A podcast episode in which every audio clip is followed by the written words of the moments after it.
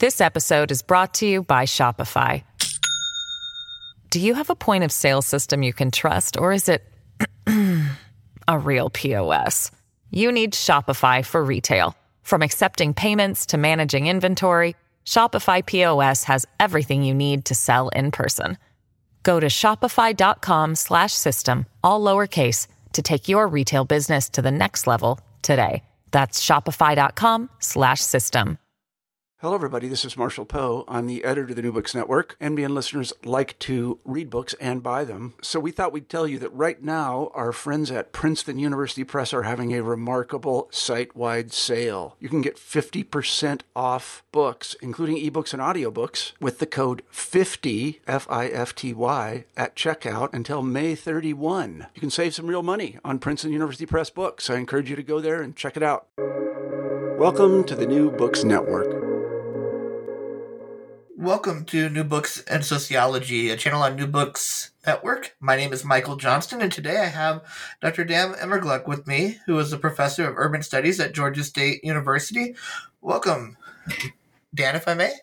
Yeah, thanks. Thanks. Glad to glad to be here. Excellent. Uh, Dan's work is uh, in housing, race, neighborhood change, gentrification, segregation, real estate markets, and community development. Uh, he is the author of five books and over 120 scholarly articles, book chapters, and research reports. He has consulted with the U.S. Department of Housing and Urban Development, the U.S. Department of Justice, philanthropic foundations, and local legal aid, and other nonprofits and government agencies. He has been cited and quoted in the New York Times, Washington Post, National Public Radio, the Wall Street Journal, the Atlanta Journal Constitution, WABE Radio, and many other international, national, and local media outlets. He has also testified several times before the U.S. Congress and the Federal Reserve Board, and served as a visiting scholar at the Federal Reserve Bank of Atlanta, as well as served as a senior fellow at the Center for Community Progress in Washington, D.C. Recently, Dr. Immergluck served on Atlanta Mayor Andre Dickens' Transition Committee. However, today we'll be discussing his most recent book, Red Hot City Housing, Race, and Exclusion in 21st Century Atlanta, which was published earlier this month by the University of California Press. Thank you for joining me today, Dan. Thank you. Thank you for having me. And the first question that I have for you is what brought you to writing this book? You know, it's it's Atlanta, Georgia, and and it's a great place for me to go, but uh, you know, it, it's it's interesting to learn um, some of the details that you provided in this book. So, so what brought you to the book? Well, I've been in Atlanta, both at Georgia Tech and at Georgia State, for about 18 years now. And throughout my career, I've always done, wherever I've been, I've always done a lot of both applied research, research, and policy work in whatever city I'm in. And I've been doing work in Atlanta for this entire time, both as a really as a scholar and a participant observer in, terms of especially in terms of housing and community development. And i've been uh, well increasingly and persistently frustrated with the policy decisions that have been made uh, in the region and in the city.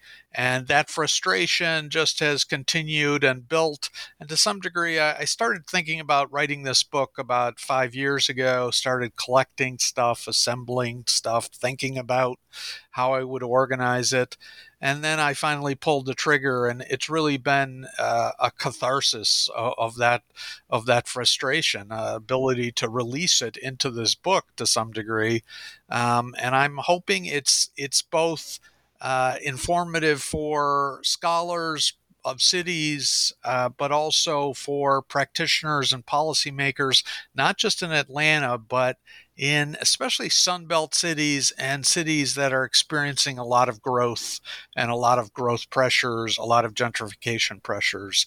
Because I think Atlanta is a, a, a paradigmatic case, I call it, of that kind of Sunbelt growth and the inequalities that it generates and and multi, and basically uh, uh, racializes and turns into uh, exclusionary outcomes. Excellent. And frustrations. So these frustrations, do they uh, do they center on any big events that have resulted in a change in the, in the design and the structure of Atlanta, Georgia, and its neighboring communities? Are there any big events that that uh, you, you have in mind when when you talk about these frustrations? Yes, I in the book I talk about inflection points in the in the last 30 years in the city and I start with the the end of chapter 1 which is really a, a compressed urban development history of the 20th century in the city but the the chapter ends with the 1996 Olympics and the Olympics were really a formative event in the city and in the region in terms of uh, especially in terms of housing and neighborhoods, the it, people call it the Olympification of the city, and in particular, they refer to the demolition and redevelopment of public housing in the city, and really the clearing out of concentrations of low income people from central city neighborhoods that to some degree cleared the way for the future gentrification of the city. And instead of kind of thinking about balanced growth and growth that would benefit all parts of the city and all residents of the city, there was a real concerted effort to focus on middle and upper income residents both keeping them in the city, but especially attracting new middle and upper income residents to the city without thinking about what that would mean to low income residents, especially renters.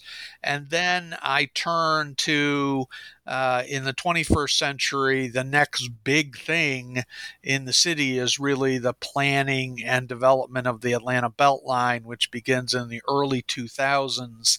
The Beltline is a is a string of trails and parks and potentially transit, although that hasn't happened yet.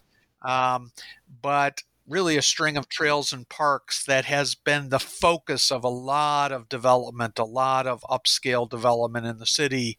It was planned in the early 2000s without, again, giving attention to what this this development might mean for low income Atlantans who would be particularly burdened by the rising rents and the rising housing costs that followed this development. Um, I then turned to the foreclosure crisis and the financial crisis uh, at the towards the end of the 2000s and into the 2010s as a really another transformative event, but also an opportunity because it was to some degree a reset. It was a, a do over because property values fell tremendously, and that provided opportunities for public entities and nonprofit entities to acquire properties to you know, basically stave off gentrification by acquiring properties that could have been used for affordable housing and stabilization of these neighborhoods. Instead, other again, other policy choices were made and local and state government did not respond well to the foreclosure crisis. And what we saw instead, especially at the regional scale, was large institutional investors moving into the region. Atlanta became the number one quote unquote strike zone for private equity investors in single family rental housing. And so we now lead the country in terms of the amount of single family rental housing owned and operated by very large scale Wall Street backed uh, institutional investors. Ah, so one of the um, interesting things you pointed out is this Atlanta Beltline, and I think that the um, significance of that is, uh, you, said that there was the belt the Beltline that was established, and then um, later on, the housing crisis. However, the construction of the Beltline didn't just end; it just happened that there was another um, groundbreaking event that created another significant change to the community. So what? So what has long been the significance of this Beltline? And I think it's uh, is it suburban neighborhoods that we're talking about when we say Beltline. No, the Beltline is in the city of Atlanta and it circles. It's about four miles in diameter. It's a 22 mile ring around the core of the city and it goes through 45 neighborhoods in the city. Um, but it you know, and originally it the vision of the Beltline was, I think, a very positive thing. It was a vision of trails and transit connecting a wide variety of neighborhoods. Um, but it it was essentially captured by the real estate community, by the development community, and by city boosters who partnered with the development community with a focus on basically increasing property values. In fact, the major uh, the major planned fund funding mechanism of the Beltline is a taxing district that depends on rising property values. Um, so it was it, it turned into a development project over a community project. And because there was not enough attention given to community impacts and housing impacts on low income folks, those were not prepared for. There were not policies, sufficient policies put in place. There were some policies that I discussed that were just kind of fundamentally flawed. Um, and so, what I I, I did a study in 2007 that showed that even the early planning of the Beltline, because it was such a hyped project, accelerated housing values even before the taxing district was adopted. And then the crash came. And so values got reset, they came back down. And so there was this opportunity, having seen the increases before the crash, to say, let's prepare for the next cycle because values will come back. Atlanta is not going to stop adding jobs in the long run. And it's, you know, it, it is a Sunbelt growing city over, uh, over the long run. But instead of that, the focus was just on building the trails, just on building the parks, and those things cause gentrification when they're done at very large scales. Um, it's a it's basically uh, the Beltline is a perfect example of what social scientists now call green gentrification or environmental gentrification, and that's what happened. Developers started building apartment buildings and advertising their buildings as beachfront property on the Beltline. Uh, if you looked for apartments after 2012, and you looked to the multiple listing services, you could check a box that would say near the Beltline. It was a real mover of real estate. It wasn't just a little park or a little community development project. It was this major public private partnership intended to move real estate. In fact, one developer before the TAD was the taxing taxing district was even adopted said the Beltline is the most exciting real estate project since Sherman burned Atlanta, uh, which is, you know, emblematic. I mean, uh, some of the neighborhoods that the Beltline runs through were severely disinvested for decades, and now this developer is seeing, you know, the opportunity of these devastated neighborhoods to become revalued, revalorized in a classic kind of rent gap scenario where he sees much more potential for land value than is there before the Beltline. Wow, it sounds like a policy that was put into place that, um, by design and and and by um, how they moved forward with it, uh, resulted in a major failure. But in uh, it, done in other ways could have had been, could have been very promising and added accessibility to Atlanta for lower class population, but instead just became uh, a way for the already middle class and upper class population to be connected to one another through this beltway this beltline. Yeah, it, it really was a huge missed opportunity itself. Um, people say, well, was the beltline a bad idea? No, it wasn't a bad idea as it was originally conceived. It was a bad, impl- as you say, a badly uh, transformed idea and a badly implemented idea because of the powers that took it over and because of the way that the city operates, which is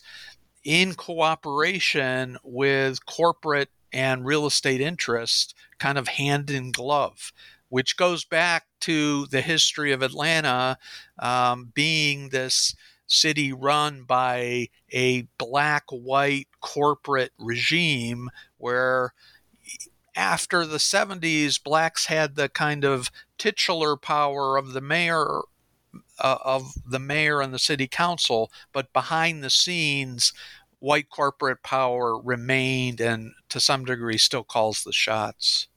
Yeah, that's interesting. You, you wrote that the uh, lower income African Americans and blacks in Atlanta, Georgia, continued to struggle even with an increased representation of the African American and black political and economically wealthy class. And, and you say that it's largely because of the corporate backing that is largely largely white. Is that what you're telling me? Yes, yes. I mean, this is not um, Atlanta became known, Clarence Stone and other political scientists have written about this, and historians. Atlanta became known as uh, the the kind of notable city for this black white urban regime politics, uh, where there was a little bit of pushback at the beginning when Maynard Jackson got elected, but Mayor Hartsfield and Mayor Allen white mayors in the middle part of the century had formed this coalition with the black power structure, really ministers, uh, some businessmen, real estate interests, saying, you know, we'll we'll allow you to do X, Y, and Z. We'll allow you voting rights. We'll, you know? But when it comes to the major decisions, uh, it's still going to be a very pro business, pro development community and they didn't adopt policies like affordable housing policies. They if they developed housing in black communities, it was highly segregated. And when Jackson came to office in the 70s, he pushed back at first, but he to some degree was as, i say called into the principal's office and i'm meaning really the, the office of coca-cola and delta airlines um, is saying, no, you can't do that. If you do that, we're going to make things very painful for you. And eventually, the black mayors govern in very similar ways to the white mayors. Uh, Andrew Young, of course, is well known for kind of courting global capital, moving into the city um, without a lot of attention, again, to how that benefits low income Atlantans. Yeah, and as a res- as a product of these pressures from uh, from the corporate offices, I, th- I think that it uh, um, may- maybe has resulted in how the city is built, how it is rebuilt, how it's districted, redistricted, and even rezoned. Um, in terms of business, where businesses are located in residential areas, but how has that impacted where people live, where people live based on their class and of their race? for Atlanta, sure. Georgia? Um, you know, the city of Atlanta, uh, despite its gentrification, remains one of the most segregated cities in the country, which is, you know, something that you might think doesn't go together. But in fact, gentrification is just a, a reshuffling of segregation. You know, it's it's segregating high income people in certain places and low income people then get pushed out into other places um, and to some degree, that is now starting to, well, in significant degree, that's increasingly including the suburbs, meaning lower income blacks are being pushed out more and more of the city uh, into lower incomes and southern suburbs. Uh, but basically, the use of, of continued use of zoning, but also the kind of forces of private public private partnerships and redevelopment and where those developments happen, not just the Beltline, but major. There's a major new park on the west side in a black neighborhood that is already showing signs of significant gentrification of that neighborhood. Um, and the folks who live there are finding rents going up quickly. New residents into the city are uh, if you know if they're high income they can live in those neighborhoods. If they're low income they're either going to be pushed out to the outskirts of the city or into the suburbs. Yeah so um, one of the questions that i have that's moving a little bit away from the script then is so one of the things that i see here is that it's moving people out. Is that a result of um, inconsistencies in terms of uh, cost of living and the type of jobs that the people in these neighbor neighborhoods have, or the amount of education and who's living in these communities? That's a good question. I mean, one of the things that has happened, especially since the great financial crisis, is that Atlanta has become a a, a hot city for high paid jobs moving into the city, tech jobs, but office jobs. And those folks, many of them making over $100,000 a year, are bidding up rents. They're they're bidding up land values and rents, and uh, Atlanta is to some degree uh, a bifurcated economy as a result, meaning we are attracting high wage jobs, but we're not attracting middle wage jobs.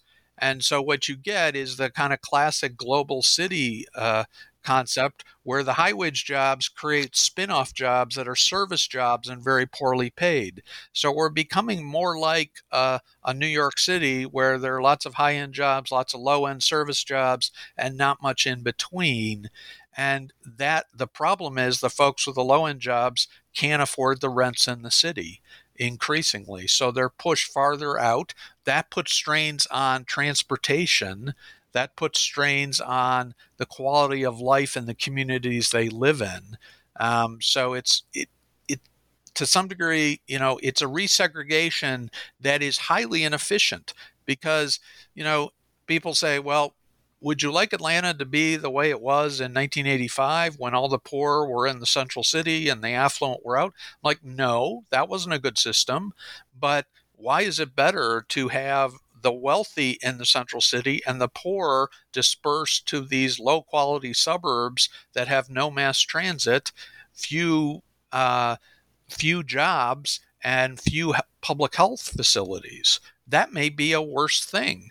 Both of those options are bad, but uh, it's not clear at all that dispersing the poor to low quality, uh, low opportunity suburbs is necessarily a good thing. And then as development continues to occur, I, am just guessing, does that push people further and further outside of the Beltline? That's right. The Beltline has, you know, in in the at the beginning of the kind of recovery from the foreclosure crisis, prices started going up right, you know, within that my research shows within a half mile of the Beltline. But that aura, that you know, halo effect is now spreading farther and farther from the Beltline. So, as some of my students say, there's very few places in the city proper where rents have not been going up a lot in the last five years. So, the first five years was near the Beltline. The second five years, the halo had spread to encompass much of the city that's scary in the case of another big crisis happening and all of a sudden a falling out because well that is a that is a good question is values have gone up especially since covid very fast. Um, this is not just true in atlanta this is true in many cities. Um, and you know people like to say well i'd like to see property values come down. Well when they come down a little bit that can be a good thing. When they come down fast and hard it causes a lot of pain for a lot of people. This episode is brought to you by Shopify. Do you have a point of sale system you can trust, or is it a real POS? You need Shopify for retail. From accepting payments to managing inventory, Shopify POS has everything you need to sell in person. Go to shopify.com/system all lowercase to take your retail business to the next level today. That's shopify.com slash system. Yeah, and th- that leads us right to the next question, actually. And, and, transformation of the Beltline and outside of the Beltline. Have you noticed any other major transformations beyond uh, the value of the homes increasing and the Beltline continuing to expand and uh, ever more uh, development, particularly in the tech industry? Um, you know, we we are seeing, especially in the northern suburbs, we saw at the same time as the Beltline boom after the foreclosure crisis. Uh, in the northern suburbs, a big boom in uh, high-end residential development. Um, in you know basically mixed use development. Some of that, unfortunately, though, as I write about in in the fifth chapter of the book, was was used uh, and planned for basically replacing lower income populations in those more affluent suburbs. So Atlanta has seen a tremendous diversification of the region. 80% of the growth in the region from 4 million to 6 million from 2000 to 2020 roughly 80% of that pop of that 2 million population growth is black latinx and asian households and a big portion of it is black households you know we we are essentially the, the leading metro in terms of growing black population. Well, that is happening in the suburbs primarily. Um, the city is only a small portion of the region. And this growing diversity of the region is seeing, you know, it's it's basically being seen as a negative thing in some more affluent suburbs, and they have been pushing back on that growing diversity, trying to do what they can to maintain their affluence, maintain their majority white status. And one way that they're doing it is saying, oh, we can develop a new giant mixed use project. Why don't we put it right over here where all those low income low income apartments are or older apartments are? And so they've used their their powers not just of exclusionary zoning, but of redevelopment authority, their bonding authorities, their ability to do tax increment financing, to what I call displace and replace uh, lower income populations, often primarily Black and Latinx, with higher income, whiter populations. Uh, one of the trends in Atlanta that has helped that uh, started in 2005, and it's the increased municipalization of the suburbs.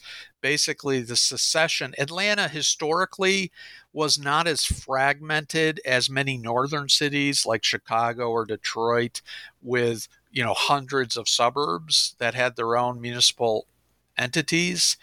Atlanta was more county based. But in 2005, really 2004, the Republican Party took control of both the legislature and the governor's office. That gave it the ability to pass laws that allow localities to municipalize. And Sandy Springs, a very affluent suburb that had wanted to incorporate for many years, jumped on that opportunity. And then about 10 other more affluent suburbs followed. And by incorporating, you gain more ability to control your own zoning. You can con- uh, you gain control of your own policing, uh, and those are two biggies. Uh, but you also gain the ability to raise bonds and control development subsidy. So that's really important. And then also those communities are led by city. Are they led by city councils that are then represented within their uh, by by their own people in their own locality? That's right. So, it, I mean, they may have had some kind of governance structure before, but this gives them the full powers of a municipality versus a village or a town. Um, and basically, they wrest part of the tax base away from the county and the ability to float bonds and control development.